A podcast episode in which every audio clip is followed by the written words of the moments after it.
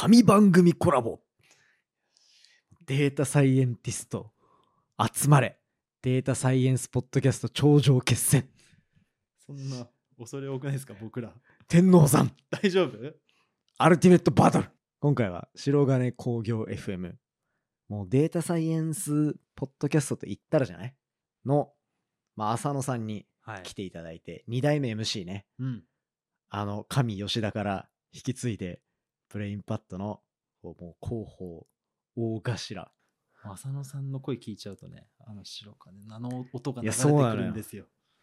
吉田さんと二野平さんとはい。浅野さんの声はもう白金鉱業感がもう満載になってるから。うん。だからもう一発目この番組の一発目のゲストはもう吉田さんね、うん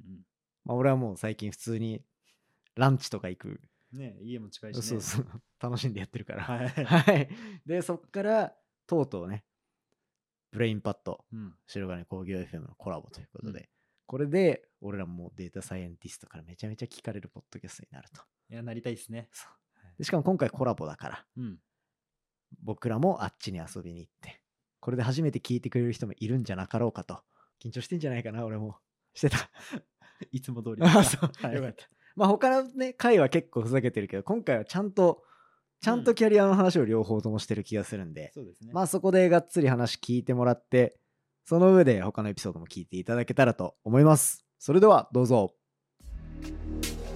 隣のデータ分析屋さん。この番組は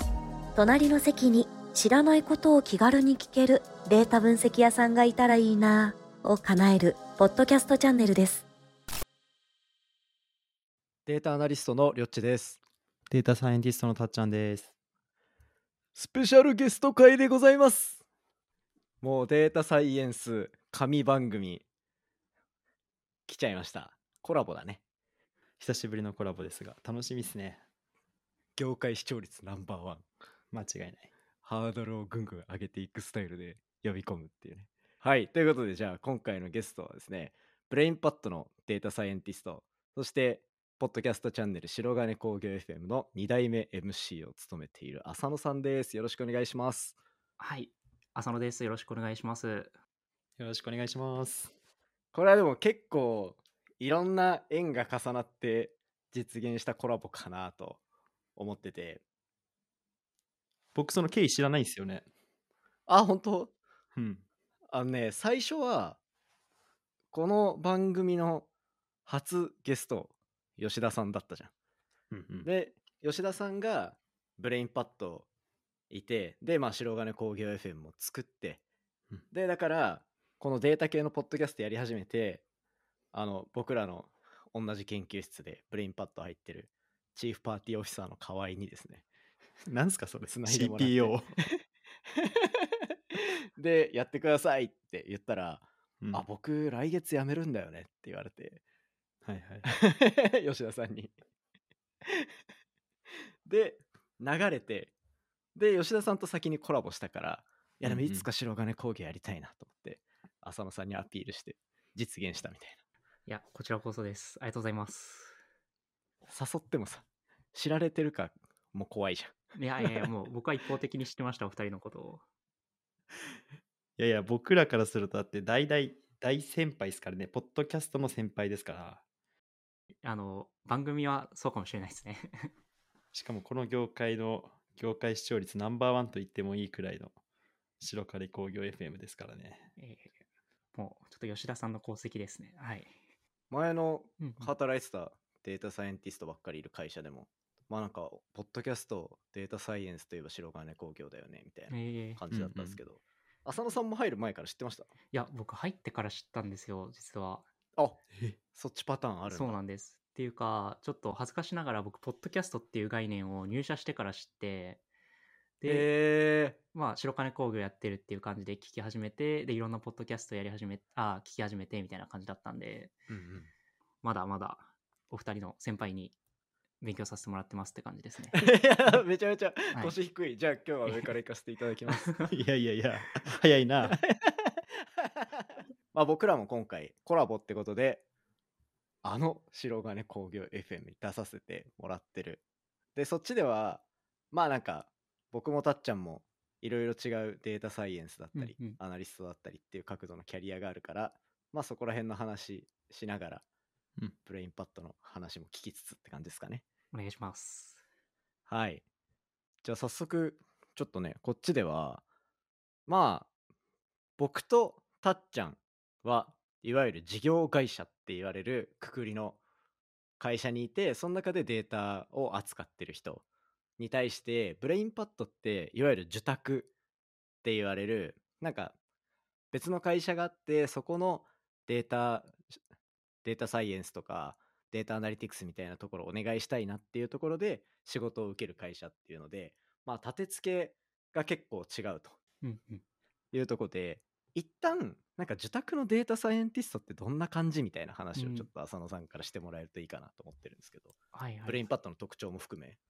了解です。そうですね。まあでも今おっしゃってくださった通りで、まあ受託データサイエンスって何ですかっていうと、まあ、お客様の支援っていうか、お客様と一緒のチームになって結構データサイエンスのプロジェクトを推進することが多いかなと思いますね。うんうんそれこそお二人が働いているあの事業会社の方がお客様で、データサイエンス以外の部署からも依頼が来ることもあるし、最近は結構データサイエンスの部署からも依頼が来ることがあるし、えまあ、一緒になって分析していくって感じですね。でうん、結構非 DS の部署だと、割とテーマが決まってて、こういう課題で解決したいんだよね、みたいなのは、あの、明確に決まってて依頼が来ることもあるんですけれども、結構データサイエンスの部署から来ると、もう、いろいろやってほしいから、あの、一緒に頑張ろうっていう感じで、まあ、中に入ってからテーマを、あの、いろいろやったりっていう感じの印象はありますね。まあ、大体その2パターンの支援が多いかなと思います。じゃあもう普通に外部からチームメンバーを補充するみたいな感じでそうですね。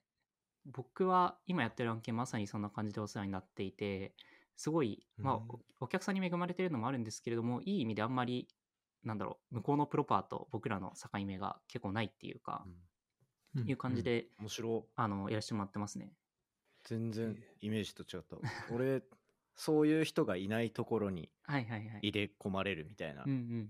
タイプの受託の仕事しかしたことなかったですねはい。あ、まあ、ちょっとタイミングっていうか、結構どんどん、あれですよね、事業会社側もデータサイエンティスト内製化してる部分あるかもしれないですね。はい。まあ、どんどんその比率が変わってってるのかなっていう印象はありますね。ああ、うんうんうんうちの会社この間あのカグルのグランドマスターうんうん。なった島越さんとか今レイヤー X 行っちゃったんですけど出てもらってとかでデータサイエンスの人割といるからうんうん。社内に受託の人いるのかな？なんか個人事業とかもしかしたらいるかもしれないですけど、はいはいはい。そういうデータサイエンスの会社に頼んでるみたいなことってない気がするんですけど。はい。たっちゃんいる、え。ー、いや、いますいます。その、やっぱりデータサイエンティストだけじゃ、その、一番リソースが足りない状況って全然生まれてて、で、テクニカルな部分を受託分析の会社の方に依頼して入っていただいて、ほぼ、浅野さんおっしゃってる通りですけど、横並びというか、うんうんうん、で、一緒にし作業していく、仕事していくっていうのはあるので、すごく助かってますえ。よ。ー、えーじゃあいるのかな？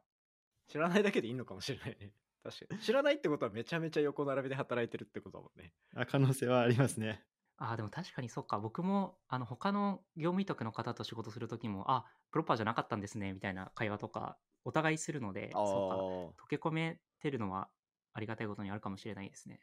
えブレインパッドってもう受託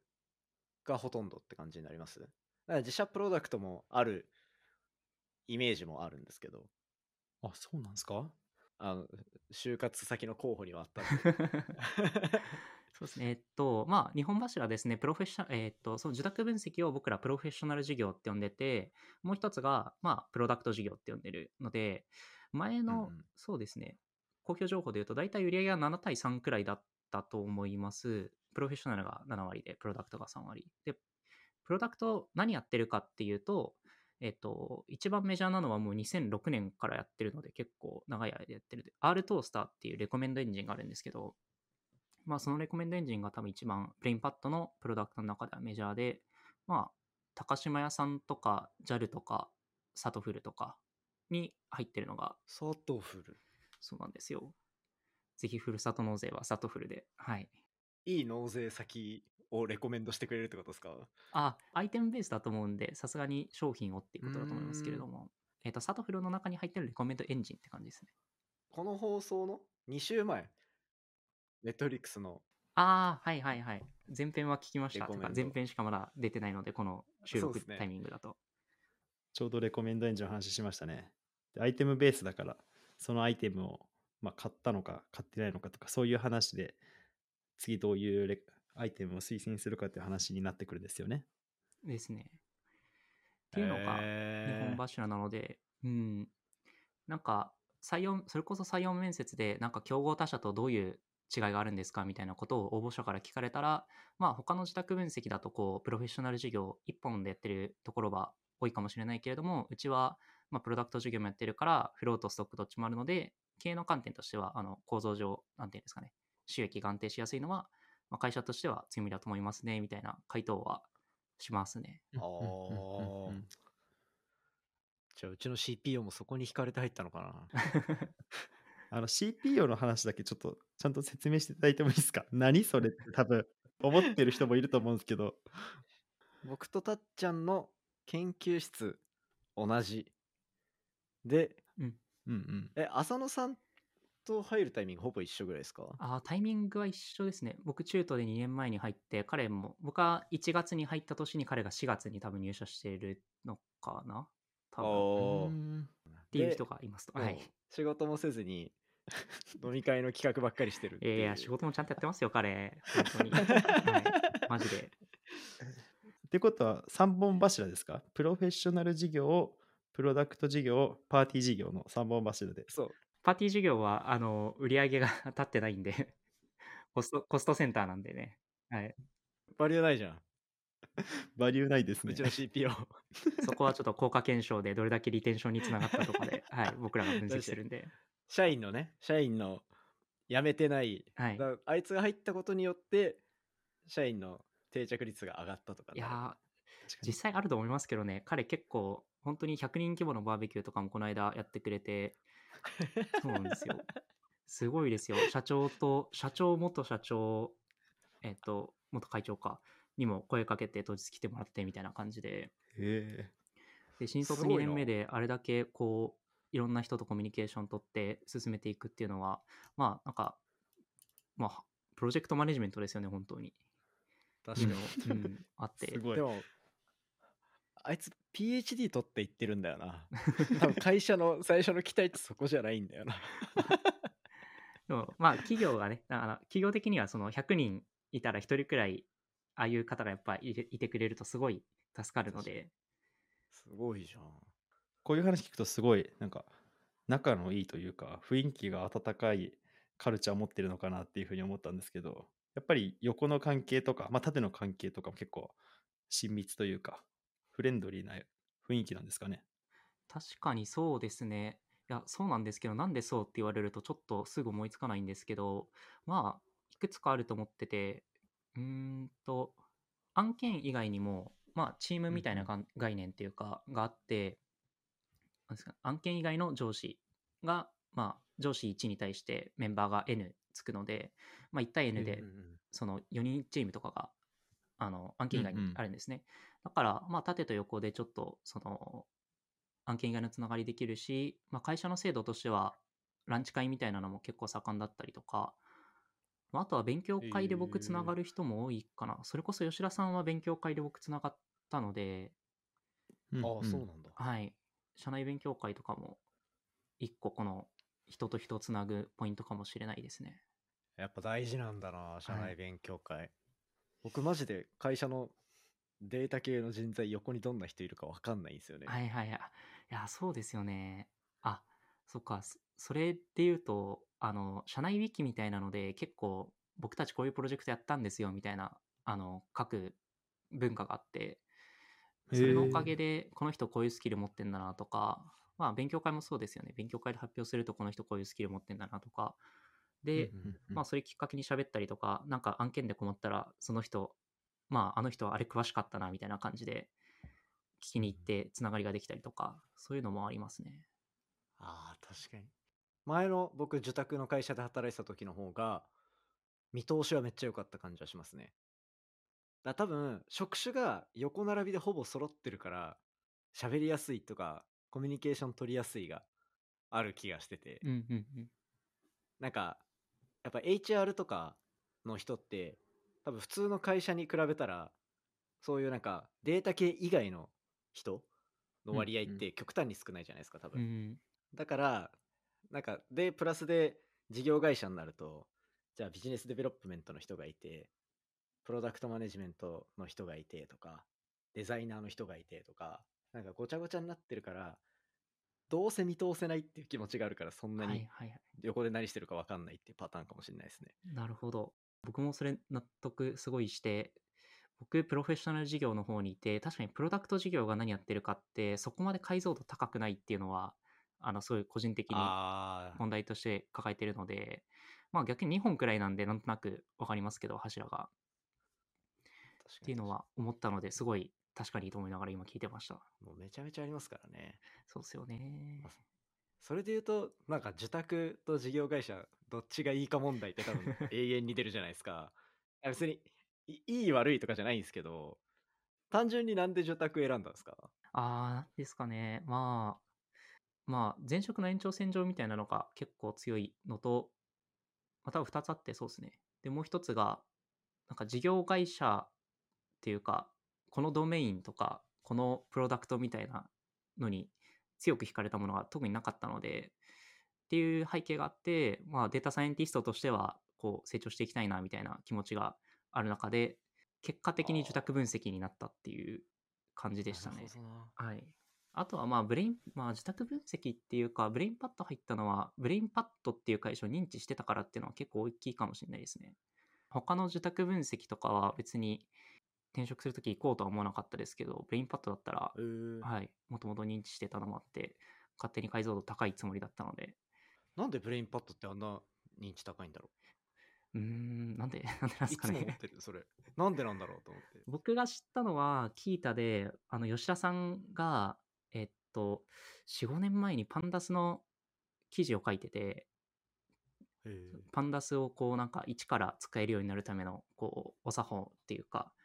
なんだろう100本ノック的な感じのやつが書いてくださってて僕はそれ見て pandas 勉強してデータサイエンティストになってっていうでよくよく見たらブレインパッドって会社だみたいな感じだえ、ったんですごい。何かしらの発信が引っかかってるんだろうなとは思いますね。そういうことか外部発信か、いや、なんかそれで言うと、ブレインパッドの外部発信とか、こう、コラムを書いたりとか、はい。なんかブログだったりとかってすごい出てくるなと思ってて、ありがとうございます。なんかそこで、なんかこう、力を入れているポイントだったりするんですか？会社としてどうなんですかね。うーん。どっちかというと、なんかもっとやらなきゃっていう課題感の方が個人的には強くて、多分吉田さんもそうだと思い思うんですけれども、でもぶっちゃけた話すると、多分吉田さんがそれこそ白金工業 FM とか、あの別のプロダクト、えっと、プロダクトって言えばいいかな、OpenBP っていう、まあ、資料公開プロジェクトみたいなのもやってるんですね。新卒研修資料を公開したりとか、あの、8年振り返りで聞いた気がするああ、それです、それです。はい。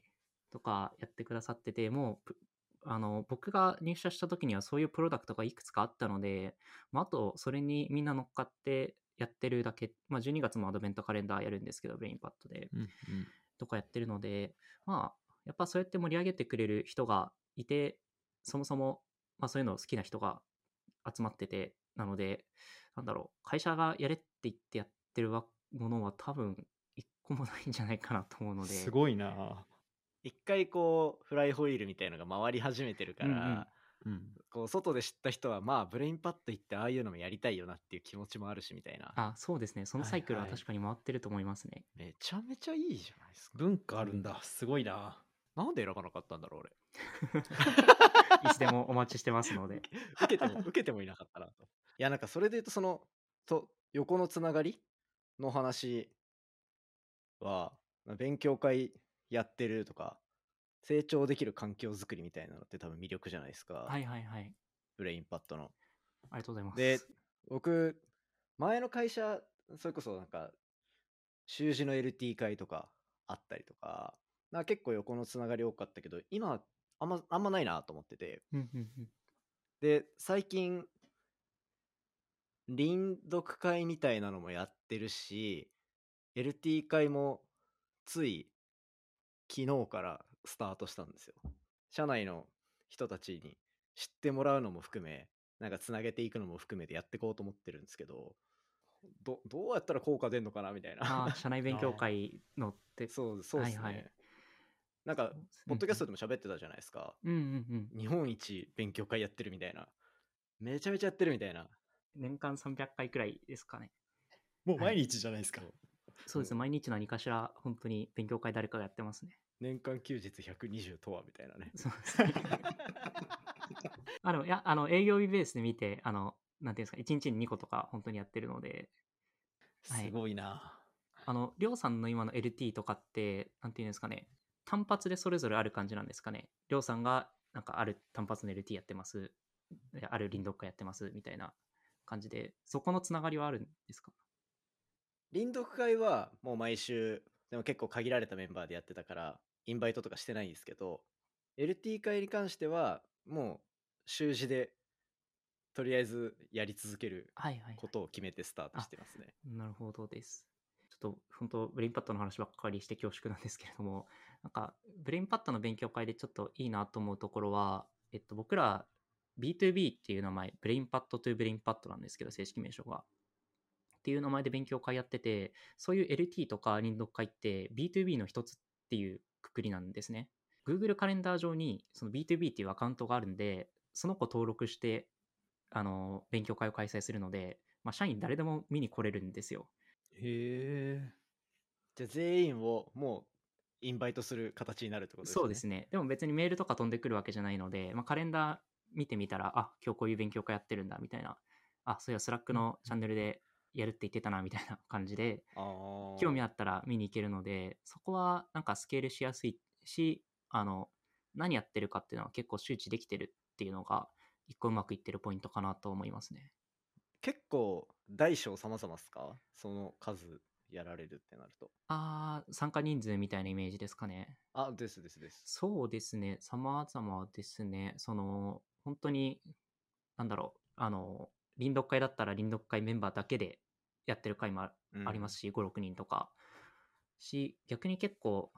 まあ人気のっていうとあれですけれども、結構汎用的な、なんだろう、プロジェクト報告みたいな、こういうプロジェクト頑張ったんで聞いてくれとか、こういうプロダクト作ったとか、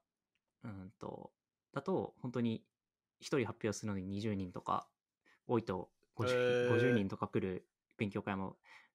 最近あったかなちょっと最近ないです。7月とかはあったので、まあ、たまにやっぱそういうのがありますね。初回私40人頑張って集めたんですよ、LT。はい。これ、これいいですか？好成績と言っていい？なんか人数比で、まあ、もちろんちょっと社員数とかもあると思うんですけど、めちゃくちゃいいなと思うんですけど、でも、次、LT する人のハードルがちょっと上がっちゃいますよね。りょうさんが40人も集めてくれたから、俺たちはそれを超えなきゃいけないし、40人にすごい、なんて言うんだろう、いいものを提供しなきゃっていう。でもなんかもうとにかくハードルを下げるみたいなとこもテーマにはしていて、はいはいはい。うんうん。そう。だからもう、なるべく誰でも、あとしかも、その定期開催するやつもうんうん、基本的になんか登壇者いなかったら僕とかが喋るとかにして、セーフティーネットはあって。うんうんあと、あそう。で、しかも、なんかもう資料とかも用意しなくてもいいよとかにもしてるし、うんうんだから一番最初のところなんか、あの、デスメタルとは何かをただ説明してもらうみたいな人も入れ入れたはいんで、はいはい。来たら誰かいるみたいな場をまずは作ろうかなみえ、めっちゃいいじゃないですか。な。なんとかね。でもこれ結構あれなんですよ。その前の会社のアライズうんうん。で、なんか100回近く LT 会みたいなの開催されてて、うんそれのやり方みたいなのをこう公表されてるブログとかから踏襲して、うんうんうん。えー、そう、長いこと続けるって結構ハードル高いし、維持が難しいのかなと思うんですけど、継続する秘訣みたいのがあったりするんですか、まあ、ブレインパッドだと年間ですね。300回だし、長く続いてるのかなっていうところで。そうですね。今多分これ5年やってて、そういう感じの回数だと思うんですけれども、1個は、うーん、まあやっぱ、先ほどりょうさんおっしゃった通り、なんか開催ハードル下げるとか、そういう、あの、うんちょっとくだらない、くだらないって言ったらあれですけれども、かっちりしすぎないテーマでやるとか、僕も明日、あの、書道家武田総雲に学ぶ仕事の向き合い方っていうのをやるんですけど面白そう。そそれで、ポッドキャスト出してくださいよ。ぜひちょっと武田総雲さん呼ばなきゃいけないですねまず 彼もポッドキャスト出てくれてるんでえあ、そうなんだ。なんかまあ僕のアイスブレイクネタの後にちょっと他の人が真面目なやつやるっていう構成にしてるんですけど明日はとか、うんん。あとは、えっ、と、そうですね。あ、えっ、と、チーム、さっきチームっていう話をしたんですけど、その案件以外の別の、なんていうの、コミュニティ。で、うんえっ、と、データサイエンティスト部署は半年に1回持ち回りで、あの、勉強会やろうっていうのをやってて、で、えてか明日僕まさにそれなんですけれども、それのおかげで、まあ、4人みんなで発表してもいいし、誰か1人発表してもいいしっていう感じで、結構、ー、かつ、チーム会の持ち回りだったら、なんだろう、あったかい目で見てもらえるんで、確かに。そうなんですよ。っていうのもあって、ハードルですね。そうですね、ハードルとちょっとだけの強制力のおかげで成立してるのかなとは思ってますね。ああ。え、それで言うとなんか、その B2B やったら、その半期とかの評価にプラスになるとかってあるんですか？わ、気になる。難しいんですけど、えっと、明示的には多分なくて、でも、なんか、そうですね、その、100回開催したから、あの、あなたの評価これですとか別にはないですね。ただ、まあ、少なくとも自己評価としては、そういうナレッジシェアに貢献しましたとかは書くし、まあ、僕らもそういう振る舞いも見た上で、案件のパフォーマンスとか、まあ、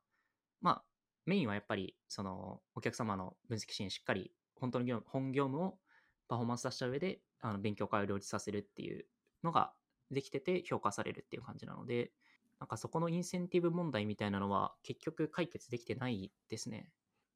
前の会社、一応なんか自己目標自己評価というか、目標設定の一部には入れれたんですよね。あ、なるほど、なるほど。あれいいなと思ってて。結構うんうん積み重なってるから、ブレインパッドもいけてんのかなと思ってたんですよ。ああ、逆にカジュアルすぎてなのかな。なんか一切評価に結びついてないかっていうと、まあ自己評価にも書くは書くんですけれども、それが、なんていうんですかね、評価の何割占めるかっていうと、多分10%もいってないと思うんですよね。もっと低いと思うので。あ、まあまあまあまあ、でも。っていう意味では、まあ、その勉強会やったからやってないからっていうところでやってない人がすごい損するかっていうと全然正直そんなことはないかなと思うので結構尊い状態だと思いますね その内発的動機っていうかモチベーションある人がやってくれてでお互いそれで成長できてっていうのがなってる気がしますね思い出した。俺、なんでブレインパッド受けなかったか。何ですか？何ですか？めっちゃ、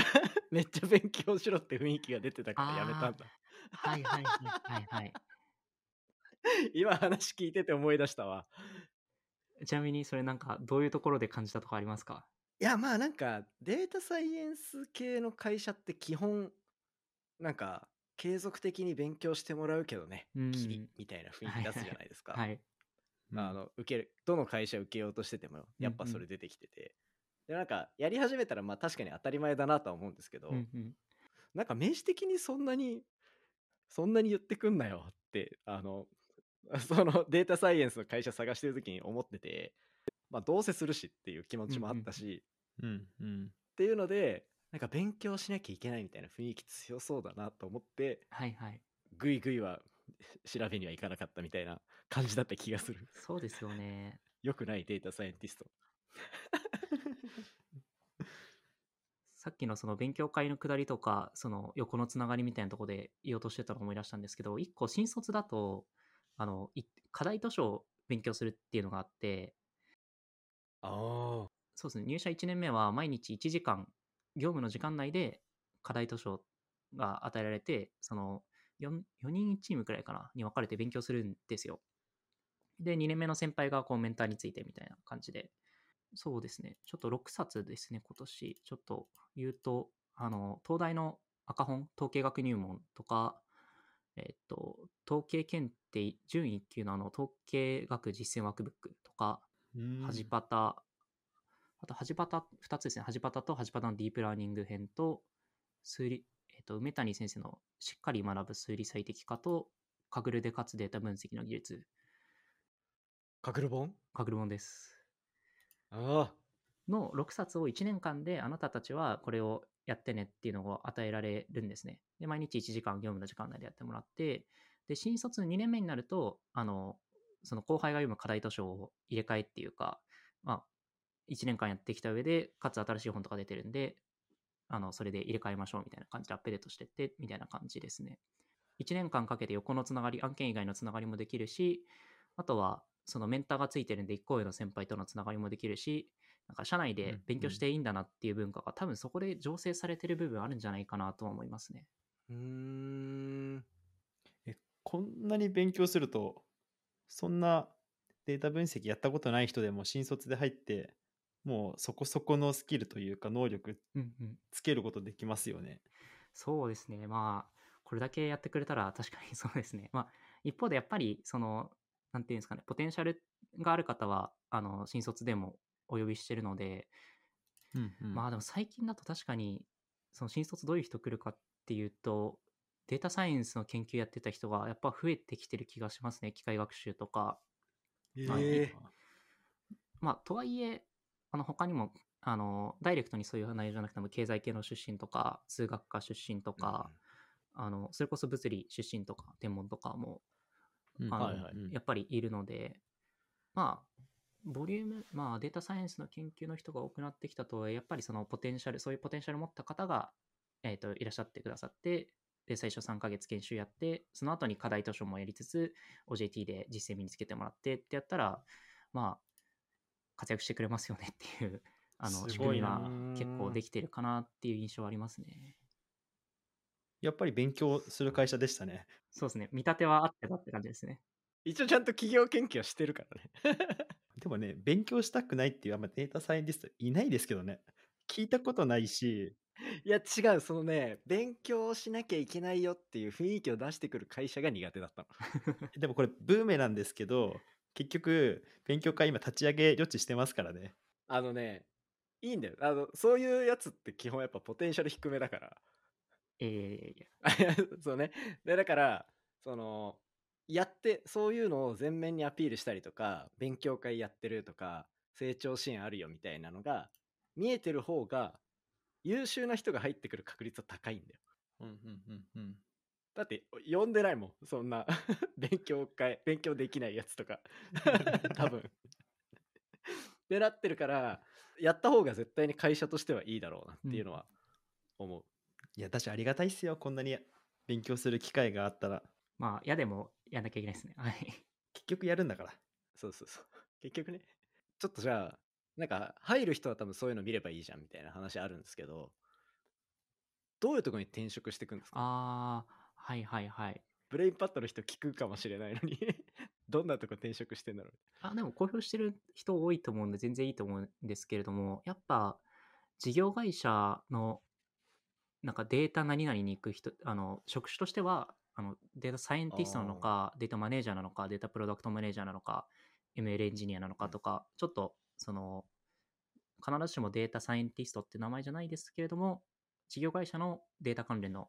あの、ところに転職していくイメージが強いですね。で多分具体例をもう挙げちゃうと、それこそ吉田さんとか 10X っていうあのネットスーパーの事業会社のデータ、データマネネージャーかな。データプロダクトマネージャーかな。うんで、あとは、そうですね、LINE ヤフーのデータプロダクトマネージャーとか、キャディのソフトウェアエンジニアとか、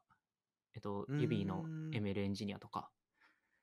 全員ちょっと白金工業 FM 出てくれてるんで、多分行って大丈夫でしょうと思って言ってるんですけど、はいはいはいはい まあ、普通にツイッターとかで公表してるんで大丈夫だと思うんですけど、っていう感じですね。で、なんでそこ行くかっていうのは、僕はあんまりこの人たちとには別にインタビューできてないんですけれども、多分、まあ自宅分析よりももっと深いところでプロダクトに携わりたいみたいな人が、そういう選択取るんじゃないかなっていうイメージはありますね。確かに。うん。逆にコンサル行く人とかいないですか？いや、いないですね。かん僕が少なくとも入社してからは観測してないですし。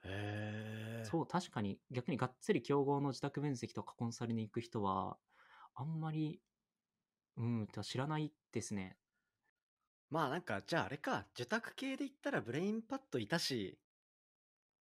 ブレインパッド出てくのにわざわざ他の受託に行ってもしょうがないみたいなあまあ、それは確かにそうかもしれないですね。逆もしっかりかもしれないですね。でも、あの、受託分析とかコンサルやっってた方がうちに来るっていうのはうんちょくちょくいるので、まあ僕もその口です、正直。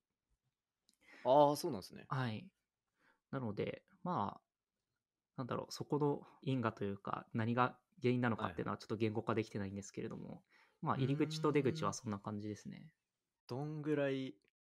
滞在するんですか、会社に。あー、どんくらいなんですかね。でも、まちまちだと、まあ3年から10年くらいのイメージありますけどね、やっぱり。まあ、吉田さんで8年だもんな。8年ですね。そうですね。そのあたりで、こうやっぱりこう、いろんなプロジェクト見て、満足して、まあ、より刺激を求めていると、まあ、こういう業界なので、そんなもんじゃないですかねって気もしますけどね。まあ確かに。大はい体そんぐらいですね。だって転職って言わずに卒業ですよね。あ、言いますね。え？はい。何それ何それ？あ、よく、たっちゃんさんご存知で。はい。吉田さんも卒業公演したっていうふうに聞きました。あ、そうなんですよ。卒業なんだ。はい。ちょっと、外からだと寒い表現と思われるかもしれないんですけど、僕らは卒業ちょっとって思いました。い いやいやいや。あでも身内ではねいやいやいやあの呼ぶんですよね卒業ってでなんかまあ次のステージに向けてのあの新しいチャレンジなのでそこは多分応援しようっていう気持ちの人が強くて、結果的に卒業公演っていう形でそのオフィスで広い会議室使って4 5 0人それこそ4 5 0人とかの人とかオフラインでそんだけ集まって、オンラインも配信してみたいな感じでえー、卒業公演していくみたいな感じですねうんそんな感じなんだ。はいなんか温かいですよね。いや、ぜひうちの CPO が卒業公演するときには、ちょっと我々も見てみたいなっていうのはあるんですけど。確かに確かに。行きたい行きたい。あでもあれなんですよね。卒業公演だけなんかすごい毎回録画をしなくてライブ感楽しむっていう感じになってて結構そそこもなんかエモいなと思いますね。じゃあ外部、外部招待客枠を作ってそうですね。ちょっと CPO の力使って 初の卒業公演外部はい露出できればなと思います。めちゃめちゃいいですね。最後まあ、吉田さんから白金工業 FM 引き継いだわけじゃないですか。はい。引き継いでどんぐらいになります？3月に引き継いだんでそうですね半年ちょっと経ちましたねもおおーどうっすか？ういやー 気になる。やってみて。うんなんか、あの、喋ってアウトプットするのって楽しいですね。しかも、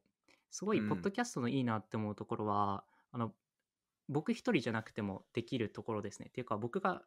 なんだろうな、面白い話してくれる人を連れてこれば、それでコンテンツが成立するので、なんか、そこのハブとしての役割でも、あの、貢献できるなっていうところは、すごい、ポッドキャストのいいところだなってのは思ってますね。いや、逆にお二人みたいに、その、毎回同じ人で、こうやる、パートナー見つけてやってるって、マジですごいなと思いますね。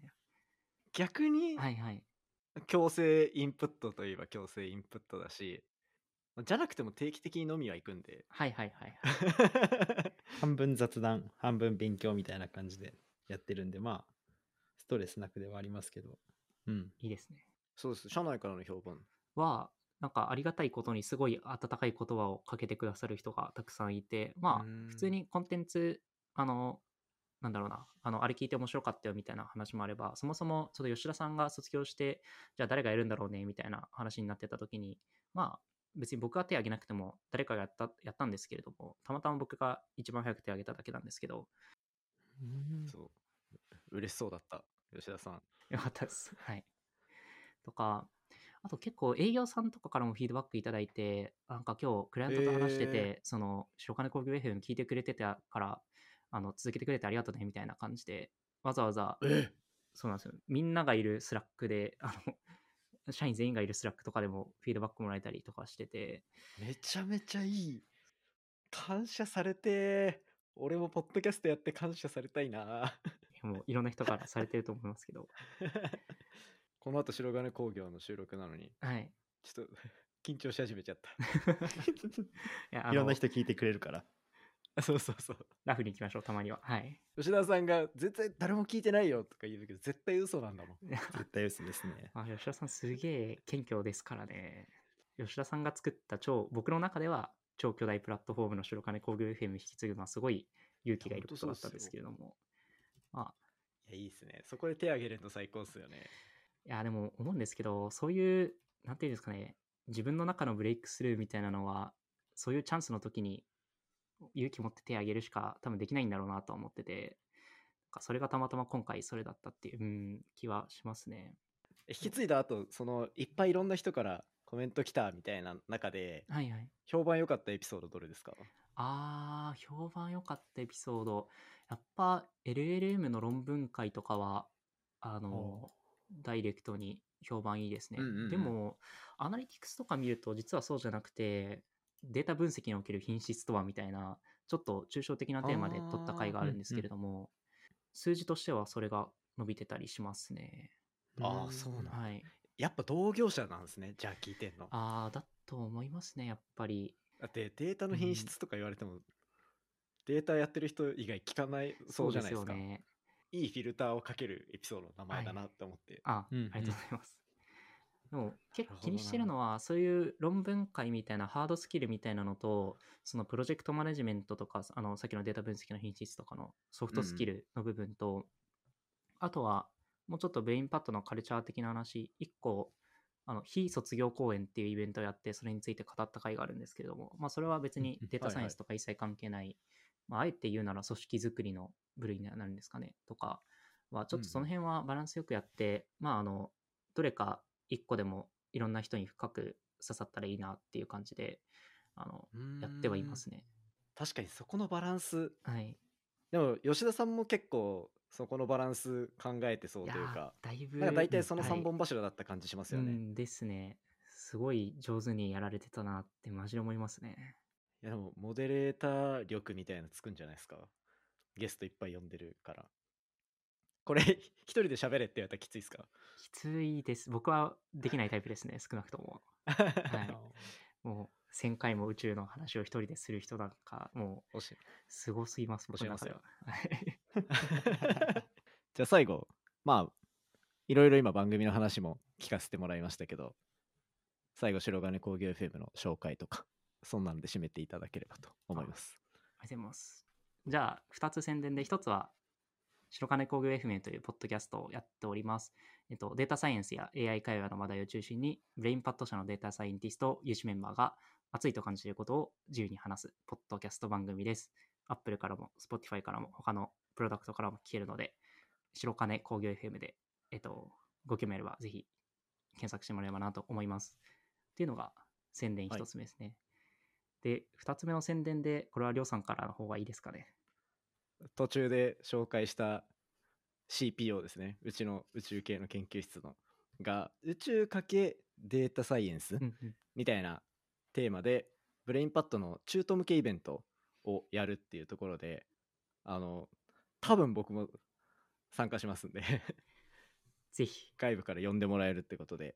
あの登壇するかもなのでまあそのあたりはこの番組だったり、まあ、白金鉱業の方でももしかしたら、ね、情報出てくるかなと思うんでぜひ皆さんチェックしてみていただけたらと思いますお願いします。年明けですかね1月の末とかですよね、確か。はいって聞いてます、で、六本木のオフィスでやりますので、はい。ぜひ、せっかくなのでオフィスに遊びに来てください。楽しみにしてます。はい、ということでじゃあ今回はスペシャルゲストに来ていただきました。今回のゲストは白金工業 FM そして、えっとまあ、ブレインパッドのデータサイエンティストをやってる浅野さんでした。ありがとうございますありがとうございま。した。